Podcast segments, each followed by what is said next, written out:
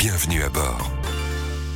Vous empruntez régulièrement l'autoroute, vous n'avez pas pu passer à côté de ce que l'on appelle les radars de chantier. Disposés dans certaines zones de travaux, ils sont chargés de mesurer votre vitesse qui doit être évidemment adaptée dans ces secteurs.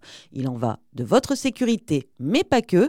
Pascal Contremoulin est responsable sécurité routière au sein du groupe SANEF. Ces radars, ils sont là pour la sécurité des conducteurs, pour la sécurité de nos personnels et pour la sécurité des entreprises qui travaillent dans ces zones de chantier. On peut compléter en disant que depuis le début de l'année, on a, il y a 107 accidents qui impliquent du personnel, 10 accidents corporels, deux agents ont perdu la vie et il y a eu 106 matériels de heurtés depuis le début de l'année. Donc euh, c'est des chiffres qui sont vraiment pas bons du tout, qui se détériorent par rapport aux années précédentes. Ce respect des vitesses permet justement d'améliorer la sécurité des conducteurs et la sécurité du personnel en intervention. Une nécessité absolue quand on sait que lors de leur installation, il y a quelques années, trois conducteurs sur quatre ne respectaient pas les limitations de vitesse mises en place dans ces zones de travaux, des vitesses pourtant indiquées, tout comme la présence de ces radars. Elles sont indiquées bien sûr en amont du chantier et de manière progressive. La diminution de vitesse est progressive et la vitesse qui sera mesurée au niveau de ce radar. Ces radars font l'objet aussi d'un panneau euh, réglementaire de signalisation en amont de ces radars. On peut même, on va aller plus loin, d'ailleurs que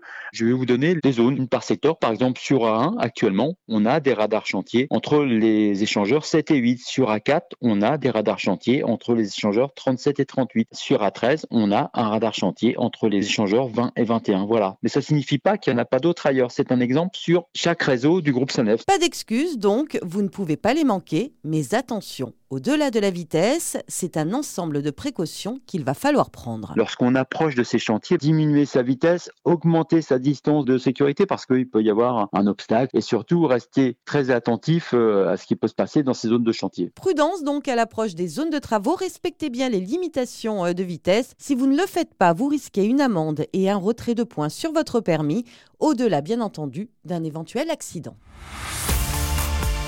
Retrouvez toutes les chroniques de Sanef 177 sur sanef177.com.